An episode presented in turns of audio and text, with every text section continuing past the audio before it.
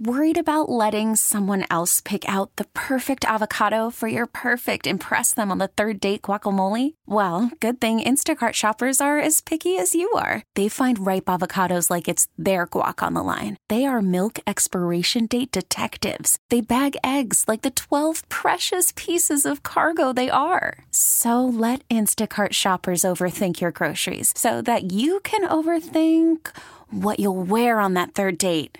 Download the Instacart app to get free delivery on your first three orders while supplies last. Minimum $10 per order, additional term supply.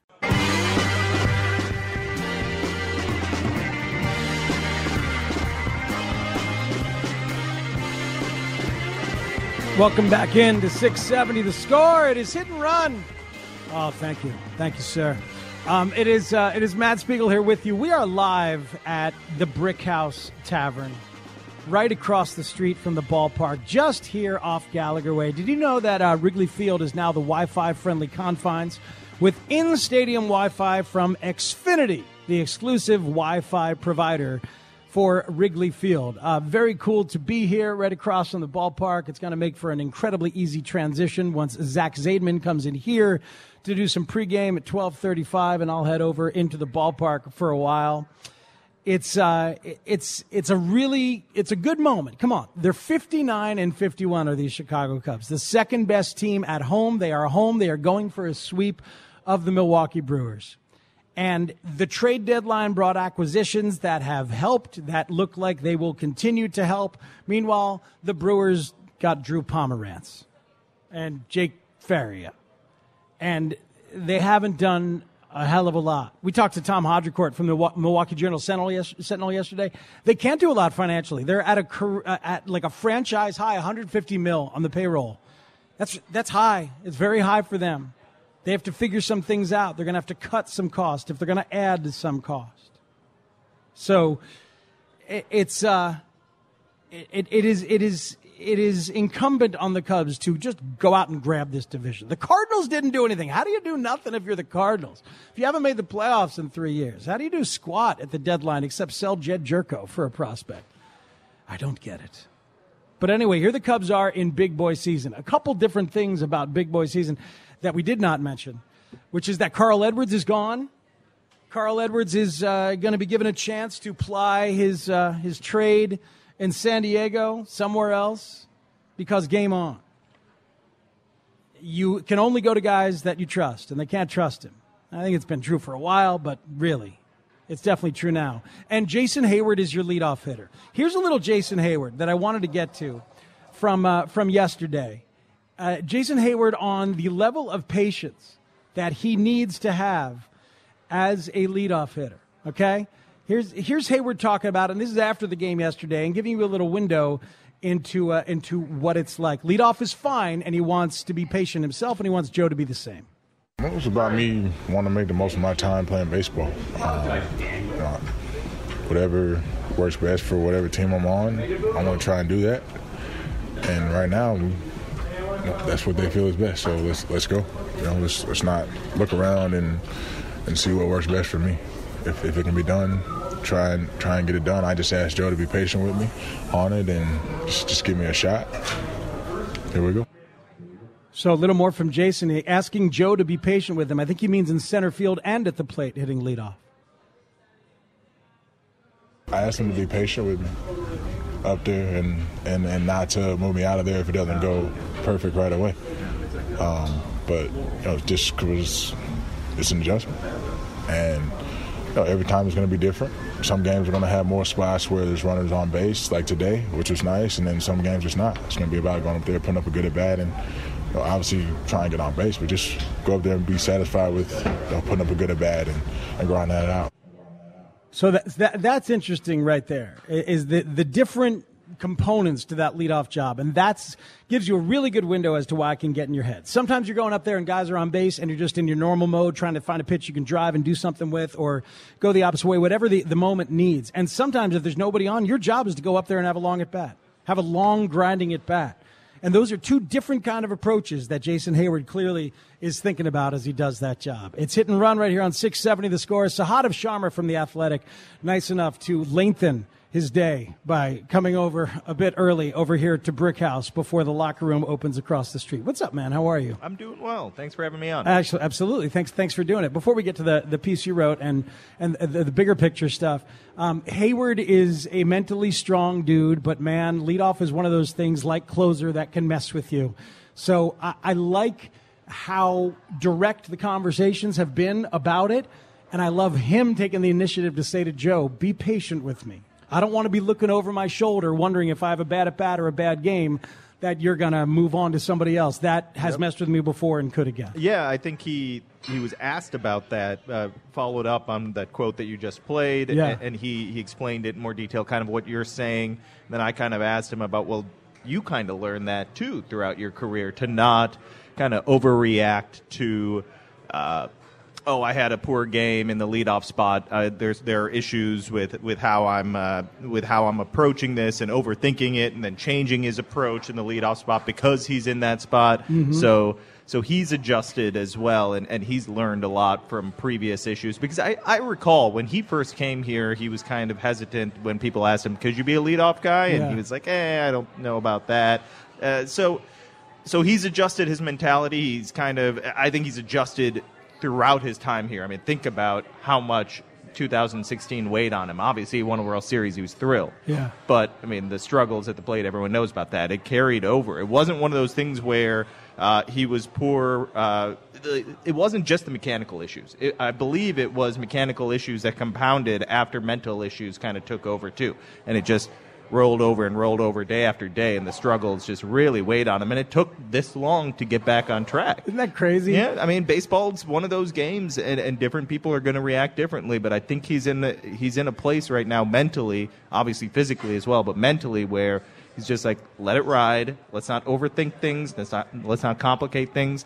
And a leadoff spot could do that, but he's not allowing it, at least so far. And early in the season, when Kris Bryant was struggling, he gave some quotes letting you know that, that it can get to him as well. Is saying, I remember him saying, you know, it's funny, you think the longer you play this game, the easier it's going to be, and that's just not the way that it goes. Um, and then he went off on this wonderful tear, and he's been terrific. Right now, do you get any sense that he's back inside his own head a little bit? Hard to tell. Yeah, he hasn't he hasn't led on to that as of yet. So I would guess that yeah, when when you struggle for a little bit, it, it frustrates. But this is what ten games for him, maybe uh, basically since the start of the road trip, so maybe a little longer than ten games. But he has been struggling. There's no doubt. Yeah. Uh, I mean, you can just watch it when he starts chasing.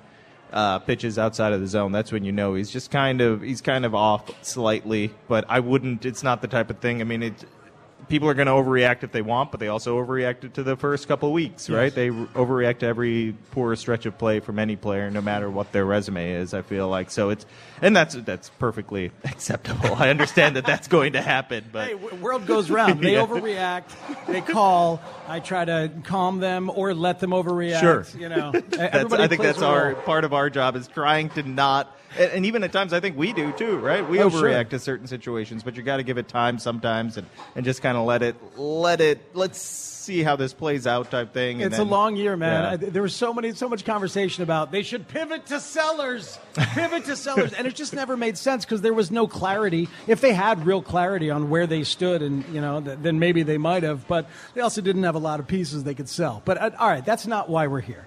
We are here because you followed up on the conversation that's been happening for a long time. It's not like sure. I started the conversation last week, but it happens to dovetail nicely with an hour I did last week. Um, and, and but it's like this has been going on for a while. I remember the moment when the Dodgers beat the Cubs with that high fastball and the breaking and the breaking ball coming out of the same spot. Yep. And then you look around and in your piece um, Theo said, look, this is a league wide thing. And Maddon has said this this is a league wide thing. As you did a deep dive into the data, what did you learn about the Cubs as an offense in dealing with this way of pitchers attacking them? Yeah, I mean, I think basically what I learned was they have far too many players who are easily susceptible to swinging at breaking pitches out of the zone and swinging and missing at elevated heat. And those are the two trends in the game, right? We saw it in 2017. The Dodgers attacked them, not just in the playoffs, but in I believe it was a June series where they got swept. That's and the series I remember. Yeah, utterly dominated, if I recall correctly. They they were dominated in L.A. and then they got swept in San Diego right afterwards. But the the point is that was something that kind of everyone noticed and they openly talked about it. That was the other thing. Yep. It wasn't like it was like how what's going on? Why are we struggling? Joe straight up said. This is how they're attacking us, and we are not adjusting. We have to adjust. It's 2019 now, two years later and far too many of those guys haven't adjusted. So, so in that time, it's not like they haven't tried to help yeah. these guys adjust, right? We've seen two different hitting coaches. Uh, has there been even more behind the scenes that we sure. don't know about? I mean, well, I mean, they sent Ian Happ down to work on it. Yeah, this isn't this isn't something that they're unaware of or they refuse to address. Or there, there are different ways, right? Ben Zobrist is supposed to address that in certain ways, and he has. If you look at the numbers that I that I showed, he's great at, a, at he doesn't swing and miss at elevated fastballs, yeah. and he doesn't chase breaking pitches out of the zone. See that, that that's the thing is like the easiest way to deal with it, and and what you've alluded to already is to get guys who are better at it. Yes, it, reminds me of the whole, you know, right right after. Um, uh, uh, right, right, after Moneyball of like, hey, can you teach guys to be more patient? Reminds me of that sure, conversation, which sure. still goes on. Like, can you teach that, or do they just have it in them? And and some of these guys do develop. Like, think about Rizzo, right? He yeah. wasn't early on in his tenure with the Cubs able to do this stuff. I mean, he turned into this player. Bryant, if you look at the numbers, he's only slightly bad at chasing elevated fastballs. He's great at laying off breaking balls. I mean, I think people will focus on a game like yesterday where he was chasing breaking balls out of the zone and think he's not, but that's very rare. He does not chase pitches out of the zone. The elevated fastball, he doesn't swing and miss that much at it compared to league average. He's slightly above average for a power hitter mm. with that swing plane. That's actually really good for him. So he's adjusted too. So there are guys that have adjusted just not enough. There's is that, is that why why his strikeout rate has gone down? Yeah, I think part of it is that. I talked to him about that over the years as well, and yeah, he he's the type of guy that sees a flaw and and, and it eats in him. Yeah. When when he notices that he has some sort of flaw, it, it he works and works and works to cut it down. And, and, you may not notice it right away, but all of a sudden you're like, whoa, this guy's in striking out like he used to. I uh-huh. mean, he uh-huh. was pushing 30%, if I recall correctly, and now yeah. he's you know, barely 20%. And that's in this day and age, that's remarkable to go that direction and still keep your power and right. still be the type of player that he is. So certain guys can get better at it. Sure. But certain guys can't for uh, either their their mentality just, as students or the physicality yeah, or the I athletic mean, ability. Guys don't develop. Guys don't. I mean, they, they have certain skill sets. Everybody has different. That doesn't mean they're bad players. I think it's too many of the same type of player, right? Yeah. And you try to change them, you try and add. This isn't something. Uh, I, what's interesting is.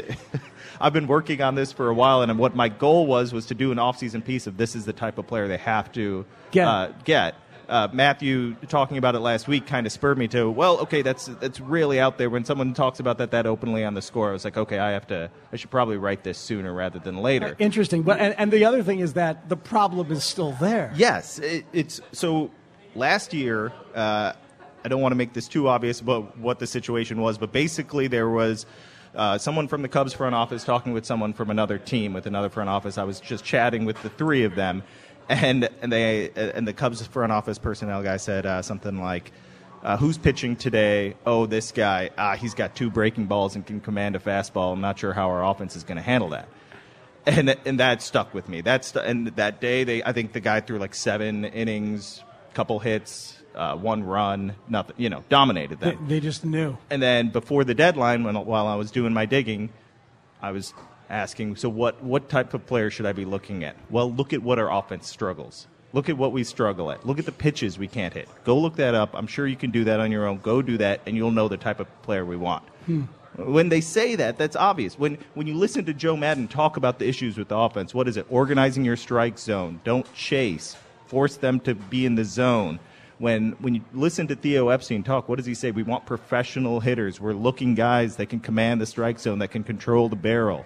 He's, he, this isn't just you know this past month that they've been talking about it. This isn't just. It was all last winter when they had the budget crunch. They wanted to add those guys. Hmm. They wanted to add more Ben Zobrist, but that budget crunch was in such a fashion, and they had so many other issues that they even considered trading Ben Zobrist. Right. So it's it's one of those they they had to give and take, and now it's kind of became a glaring issue because they tried what, to coach him up. Yeah, and and and, and, and, and you can't blame them. No, I no. Mean, well, if if you have to You have to with your guys. I, I suppose this is this is the development and this is the self scouting that can separate a, a, a you know a, a, dynasty from a non potentially. Is that oh this guy is not going to be able to pick this up. Let's move him now before anybody else realizes it. Yeah, yeah. I mean that's that's part of it. They they they probably didn't move guys at maximum value that they, they look back at and, and think they should have.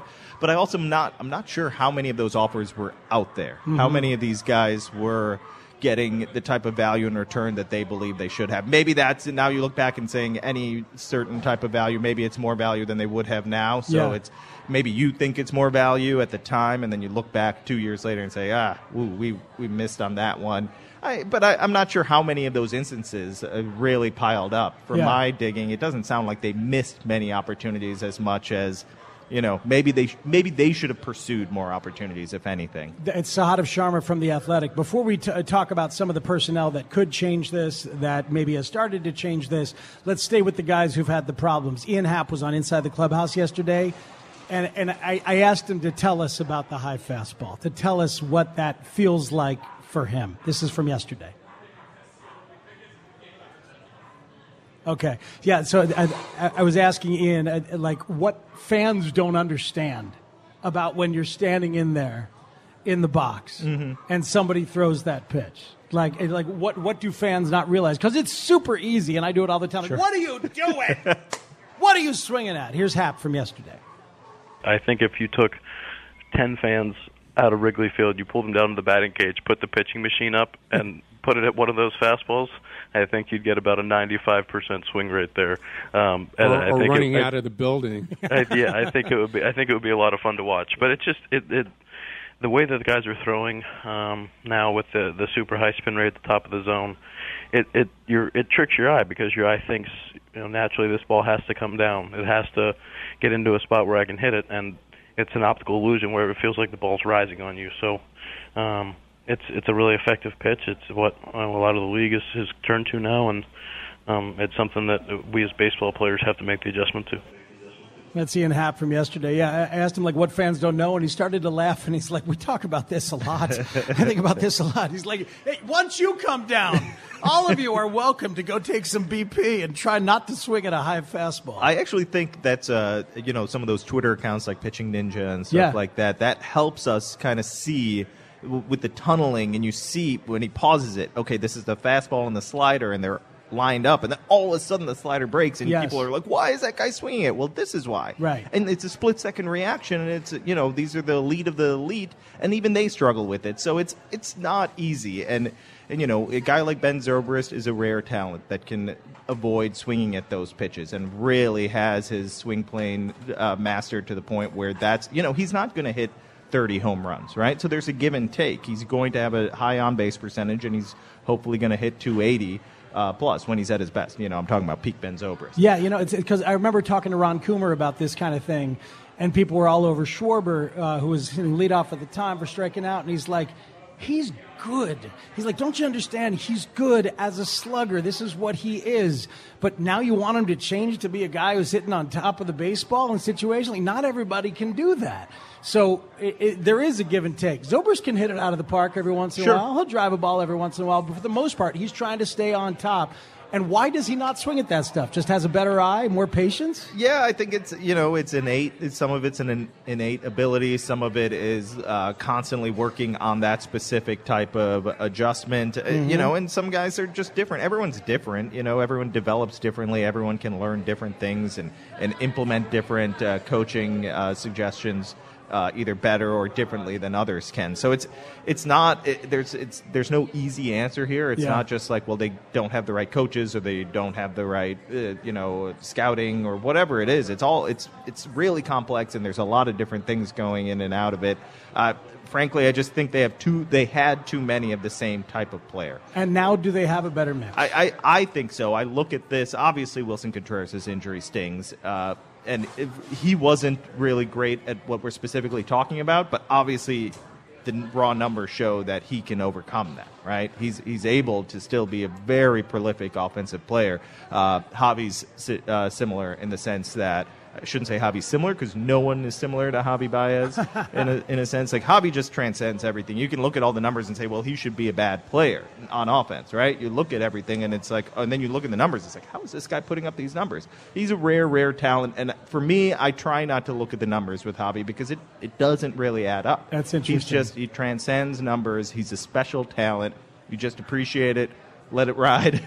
and and don't oh you you know you take the frustrating moments with the great moments because that's Javi. Yeah. and, and you just and you just let it be. And I, I think Joe's perfectly right on that. When Joe says you let that type of talent be and let it mature and let his what what he is really manifest, and, and we've seen that. So mm-hmm. he's a different type of talent. It can't really be broken down with the numbers. Yeah, it's a little bit of a, a Vlad Senior in there or Kirby Puckett. Like, what are you swinging at? Oh, he hit that one hard. Yeah, yeah. right. It, it's some of that. And then how does Castellanos? How does Nick Castellanos? yeah, Castellanos can hammer the the high heat, and and we saw that yesterday. You had, I, I believe, was it the hustle double yesterday yep. that that he hit. That was that was a few inches above the zone, and, and he can he can hit that. He'll make contact with that. At, at, at minimum, he's going to waste that pitch, right? Yeah. He's not going to swing and miss a ton on that pitch, or he'll lay off it. Well, he's just not. He, he's the type that adds a, a quality at bat. He will chase at times. He's not great against righties, but he's uh,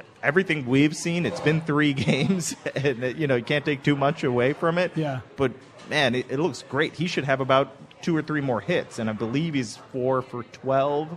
You know, one strikeout. I mean, that's the time. You know, it's very like I said, three games. You don't want to take away too much, but, but he it, looks right. Oh, it, he looks, does look right. It looks the, different than what we've seen throughout the lineup. Yes. Tony Kemp isn't going to be playing every day, but he brings attributes that this team doesn't have: high contact rate, a little bit of speed.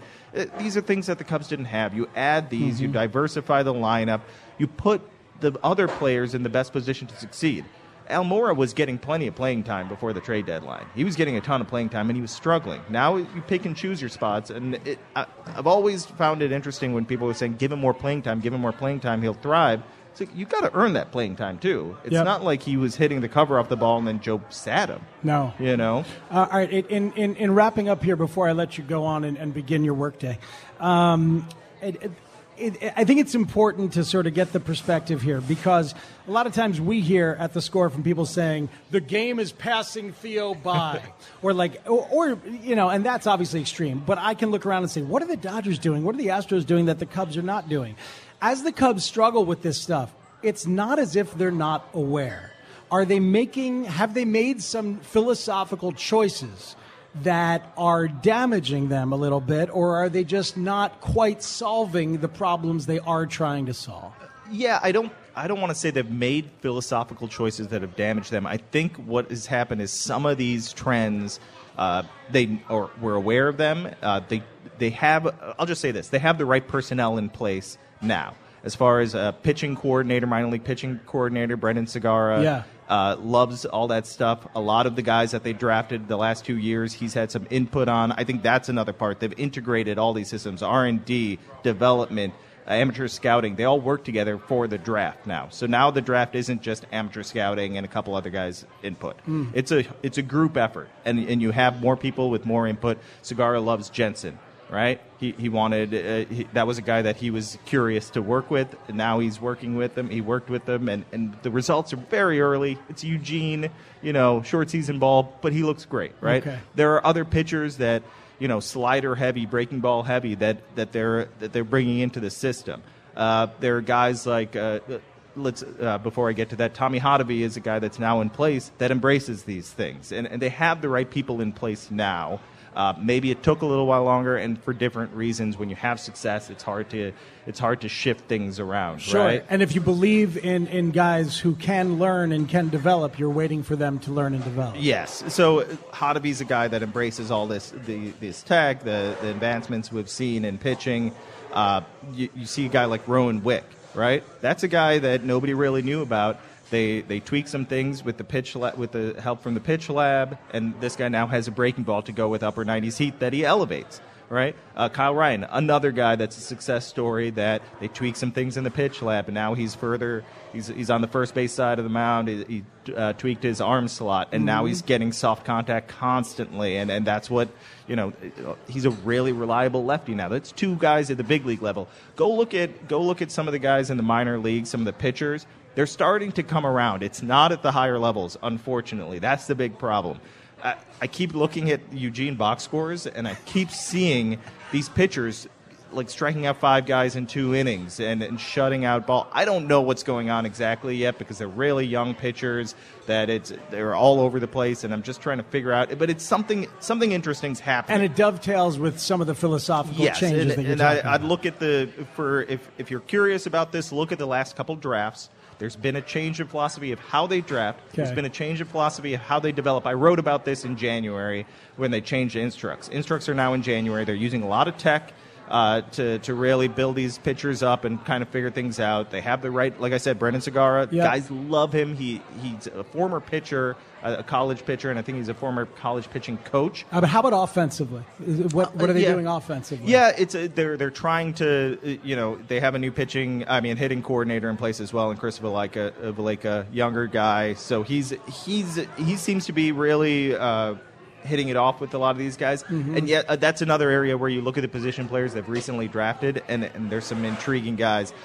Uh, everyone knows about Nico. Yeah. Brennen Davis looks like a future star. I mean, this guy. I don't know if the rest of baseball, as far as uh, like uh, uh, prospect people, have really caught on yet. I, I, know some people have him like at the back of a top 100 list, maybe. Mm-hmm. This guy was supposed to be a project with his bat. So they are drafting yeah. and trying to develop guys who fit that profile. Yeah, there, there's all sorts of different. They're, they're definitely. I mean, Nico fits it perfectly. Yeah. Nico fits that profile perfectly. And another where the R and D and the uh, amateur scouting they kind of united, and they're like, we're seeing this with the amateur scouting, and the R and D's like, yep, that's right. He hits the ball hard. If we do something maybe slightly different, this guy's going to hit the ball in the gaps and over the fence. And and he's a great makeup guy, and he really took to it controls his own. That's the guy. If he was a year more into his development, he'd be here. He'd be here. Yeah, yeah. And, and and maybe he will be next year. So, of great stuff. Thanks for hanging out. Um, l- last thing, real quick. You think they might go out and get a Nick Hundley or a Bobby Wilson? Probably not Lucroy, I don't think. Yeah, I, I don't know exactly which name. I mentioned all those guys in the piece I wrote.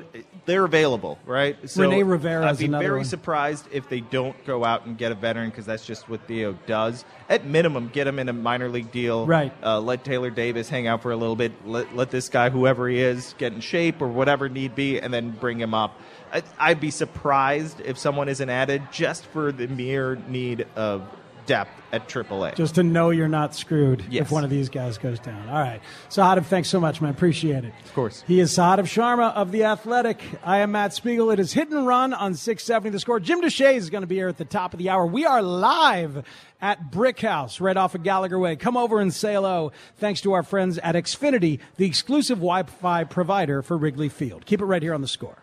Worried about letting someone else pick out the perfect avocado for your perfect impress them on the third date guacamole? Well, good thing Instacart shoppers are as picky as you are. They find ripe avocados like it's their guac on the line. They are milk expiration date detectives. They bag eggs like the 12 precious pieces of cargo they are. So let Instacart shoppers overthink your groceries so that you can overthink what you'll wear on that third date.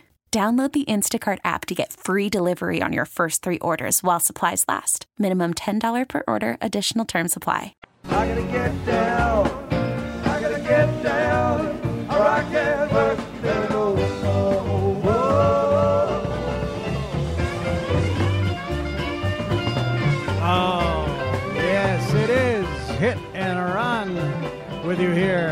on 670 the score. We have a roster move, and it is exactly the expected roster move.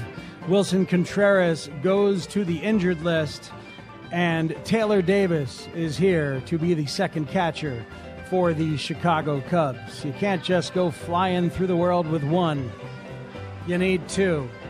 And you probably need more than two. You'll need that third one, and they will go out and get it. Do you get the sense, though, that they're going to survive? I sure do. I get the sense that they're going to be all right. with this Contreras thing in terms of the lineup. Maybe I'm drunk with Castellanos confidence. It's possible. If you're planning a business trip, a wedding, or looking for the perfect ride for your child to arrive in style for homecoming, visit prestigeexotics.com to rent your dream car. That's prestigeexotics.com. And the bottom of the hour is brought to you by the Chicago Wolves. Your Western Conference champion Chicago Wolves will open the season on Saturday, October 5th. For group and season tickets, visit chicagowolves.com. Texters at 67011. Don't you guys realize this is a product of Theo's preoccupation with launch angle? Um, it's a league wide preoccupation with launch angle, with fly ball rates. You know which organization got really into fly ball rates three years ago? And they hadn't been as an organization forever. Eh, they hadn't really focused on it because they didn't have front office people who thought about it too much. But then they were like, you know what? Uh, let's hire some other guys. And then they started looking. Guess guess which organization? Who's the breakout power organization right now in baseball? The Minnesota Twins started focusing on launch angle and fly ball guys. How they doing? How they doing? Nelson Cruz yesterday, three home runs for the second time in eight days. Eight games, I should say. Second time in eight games. He's got 13 homers in his last 12 games, Nelson Cruz. They're, they're way past 200 homers already. Fastest team ever to get to 200 home runs by a lot. And they're on pace to break the record. And they have run away, for a while at least, in that American League Central. But the Indians aren't letting them hide. I love that that's a race. I know it's up to three games now between the Twins and the Indians, but I love that that is a race. But my goodness, the Twins, a run differential of 138. It's just seven runs behind the Astros for the best in the American League and the National League. It is the Dodgers at 171, plus 171 every time I see one of those teams do something, it's just like, oh my God. Like the Dodgers, like, you know what? We need a pitcher. Um, let's bring up this kid, Dustin May, who's got explosively gigantic red curly hair um, that he's been growing since apparently his senior year of high school.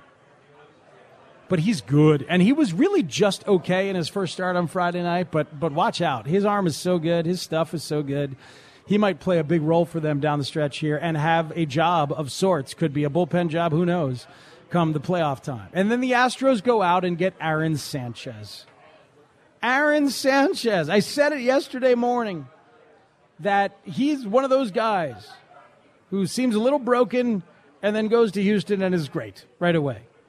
And remember, he was really good in 2016. He won an ERA title. He's always had a great curveball.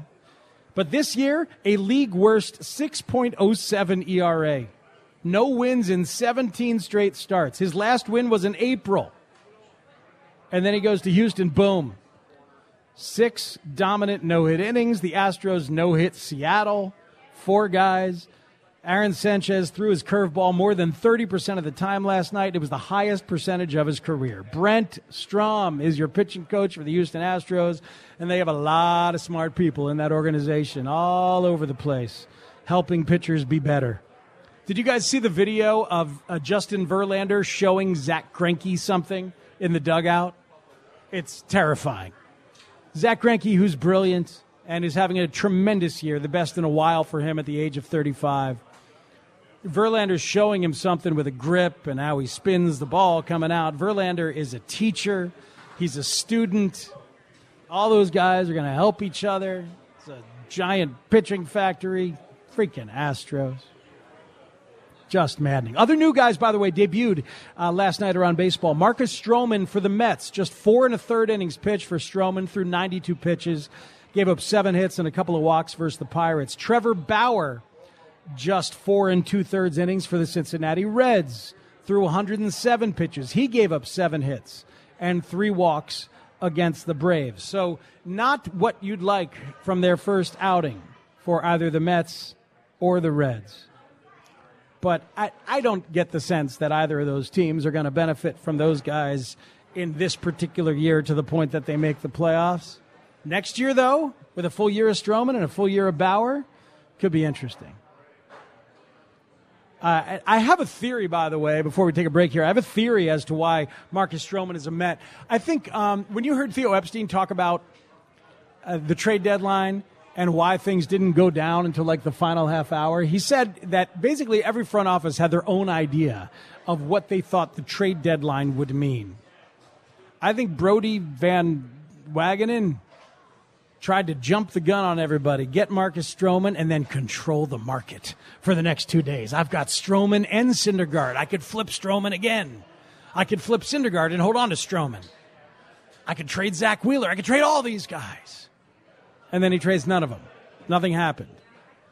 And I was talking to somebody uh, from a, a different organization who said that he thought Van Wagenen held on way too long and way too late in the process and got a little bit burned, ending up keeping all of those guys, especially Wheeler is going to be a free agent, and immediately went out and threw seven really good innings. It is 670 the score. It is hit and run here with you. Let's talk about a really good hire, in my opinion, for the Chicago White Sox when we come back. And later on, uh, Dan Evans, the former GM of the White Sox, teaches analytics. Who does he teach it to? I think you'll be a little bit surprised as to who has taken those classes. 312 644 6767 is the phone number. You can text at 67011 and hop on in to hit and run right here on the score.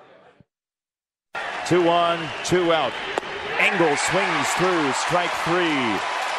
And the game's over. The Phillies narrowly escape in game two. Yeah, it's not a good run right now on the major league level for the Chicago White Sox. It was um, a really encouraging first half. Remember, they got to 500 and flirted with it before and after for a while. There were a bunch of things that uh, that were fun to watch, that were interesting to watch, and encouraging. There are fewer of them uh, uh on the field right now.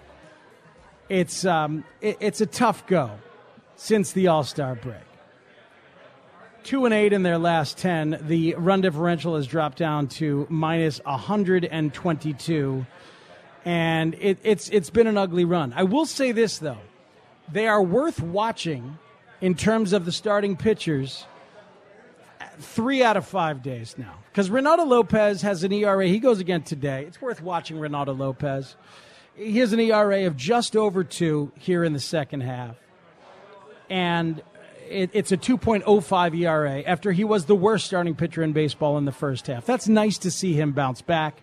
Dylan Cease had thrown probably his best game, or at least his best since the debut the other day, and Lucas Giolito refound himself in his last time out.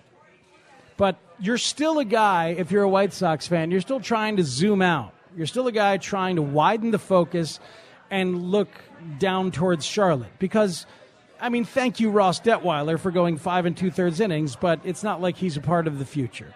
And if he is, you got troubles. Dylan Covey just came back up because Carson Fulmer got hurt. He gave you two innings to finish. All right, you survived a game. You survived a game yesterday, but you're still zooming out and you're wanting to watch Charlotte. Adam Studzinski, are you still looking down at Charlotte? Of course, I am. of course you are. You have to. There's nothing. How, there's not much to watch at the major league level. Well, there well, is, there, there's no. there's there's some, but I mean, like, it, it, you can feel good about a Jon Jay at bat, a Jon Jay RBI, but you know, you know that doesn't really have consequence for your eventual winning window, which you dream of starting next year. There are two guys down at AAA who should have consequence for that that winning window, and and Luis Robert is is is tearing it up down there. What what are Robert's numbers at AAA Charlotte? Okay. There? So Adam. this is this is in 21 games, 91 okay. at bats, 102 plate appearances. He is hitting uh, 352, 412, 703. That's his slash line, and his OPS is 1.1. Wow! With so he's dominating AAA pitching. Yes, he's in, in 100 in 102 plate appearances. He's dominating AAA pitching. It would be it'd be fairly unprecedented for a dude to be on four levels in the same year, which is what would happen if you bring him up to the bigs. But I think it's going to happen, and I think it should happen. I don't know that it's going to happen anytime super soon. It might not happen until September, but I think it is going to happen, and I think it should. And I wouldn't be surprised if Madrigal comes up at the same time. Now, Nick Madrigal's only been there for a couple of days, but this idea of letting your core all show up and play together and get to know each other and get some of those those kind of cobwebs off, if you will, cobwebs is the wrong word. Um, I'm, I'm, struggling to think of the right word. You want them to get it out of their system, this like discomfort, this natural discomfort level of, oh my God, I'm at the big leagues. Get some of those nerves out of the way. I think Luis Robert is going to be here. And sure, it will be a nice marketing coup for some games either in August or in September. It'll be a nice marketing coup to be able to include Robert and Madrigal on your billboards. And your billboards next off season will probably have Moncada and Anderson and Jimenez and Robert and maybe Madrigal. All those guys. Maybe you'll throw James McCann up there if you want. But man, you got options. You got lineup options. You got a lot of pitching you need to go by, but you got lineup options to get out there and feel pretty good about. I think they'll be there. Six seventy eleven is, is, is, is your text line to get to hit and run right here on 670 the score. The White Sox made a hire this week. It, it's a feel good story, and I think he's a very, very smart guy. You remember when Danny Farquhar had the brain aneurysm that led to a hemorrhage in the dugout after facing four hitters. It was in April, April of 2018 and Farquhar went down and he went to the hospital. He fought for his life. He eventually tried to pitch again. And he got a shot in the New York Yankees system. He went to spring training. He made a couple appearances with the AAA affiliate for the New York Yankees. That's a great story in and of itself. But then Farquhar realized he was going to have to retire, and he did. And his first phone call after he retired was to Rick Hahn and he asked to be a part of the organization. And Hahn said yes. Yesterday, or I guess it was two days ago, Danny Farquhar was named as a minor league pitching coordinator. He will uh, he will be working in the minor leagues for starters at Double A. He's going to go to Birmingham to learn from Omar Vizquel and the pitching coach there, Rich Dotson. And uh, Danny Farquhar is going to be part of things with the White Sox. Now, they are obviously a famously loyal franchise who hires guys that they know and uh, guys that they believe in. Danny Farquhar is a super smart dude. I will never forget that he was the guy. He was the dude talking to Lucas Giolito about his fastball and the changeup combination. Saying to uh, to Gio, you know what? When I was in Tampa Bay, we would talk about who had the best carry on their four seam fastball, and your name came up a lot. You don't throw that pitch enough. Farquhar was that guy. He, he brought stuff he learned in Tampa into the White Sox clubhouse. He said, you know, you guys really, you, you should throw that more. You, stop that sinker. Don't throw that sinker. That sinking fastball, he said to Giolito. Yes, that's, that's where it came from initially. And then Giolito goes back to his high school pitching coach who is uh, now a major league um, a major league coach. But he went back to that guy who, who taught him and taught John Flaherty and Max Fried. They were all on the same team in high school. It's good good rotation. And Giolito went back to him, and he kind of hinted at the same thing. And then that's what he's done. And Giolito has completely transformed his career on a number of different levels with a number of different methodologies. But very, very high on the list of them is throwing the four seam fastball with that carry and pairing it with that nasty changeup. And he has, among others, to thank for it, Danny Farquhar. So, pretty cool hire, if you ask me. And Farquhar said when he got to AAA for the Yankees and he's watching guys throw, he said, Wow, these guys are good. I'm not this good anymore. Maybe I never was this good. I'm really, really far behind these guys. And so he hung it up. But he made his phone call, made his phone call to the White Sox. Rick Hahn said yes, and Danny Farquhar now starts in the minors. The White Sox need um, even more hires, even more good hires, even more smart guys. When you start a rebuild and you keep the same guys at the top, sometimes you don't bring in quite as many new voices, fresh voices, fresh teachers as you can. That's why the pro scouting department is going to get a revamp under uh, under Nick Hosta. They're here coming up because they, they got more work to do. They got more work to do. Three years into the rebuild, they still have some more work to do uh, structurally within the organization. But one of the guys who's going to help him is Farquhar, and that's pretty cool. Following along with all your baseball news uh, on Twitter as we do, looks like the uh, the Phillies just optioned Maikel Franco to the minors. Wow. Phillies are, are scrambling. They are scrambling to try and stay afloat after investing all that money. They, they go get McCutchen, he gets hurt, so now they go get Corey Dickerson for him uh, to, to, to replace him. Gabe Kapler got caught having to use a position player for two innings of consequence in an extra inning game.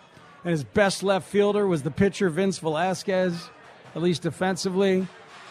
Phillies won last night, but man, Maikel Franco's been bad. An OPS of 626 since the 2nd of May. Brad Miller has been activated, the former Tampa Ray Brad Miller. And Maikel Franco down to the minors. Wow. It's big boy season.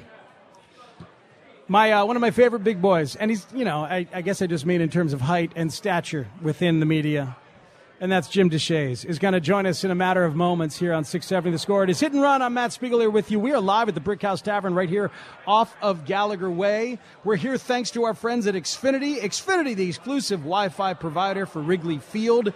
And Wrigley is now the Wi-Fi friendly confines with in-stadium Wi-Fi from Xfinity. We'll come back and talk with Jim Deshaies next on Hit and Run right here on 670 The Score.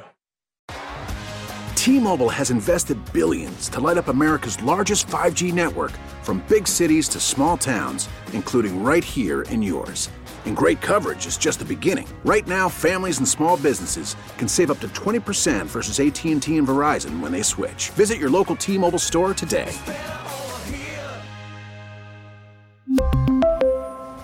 Plan savings with 3 lines of T-Mobile Essentials versus comparable available plans. Plan features and taxes and fees may vary.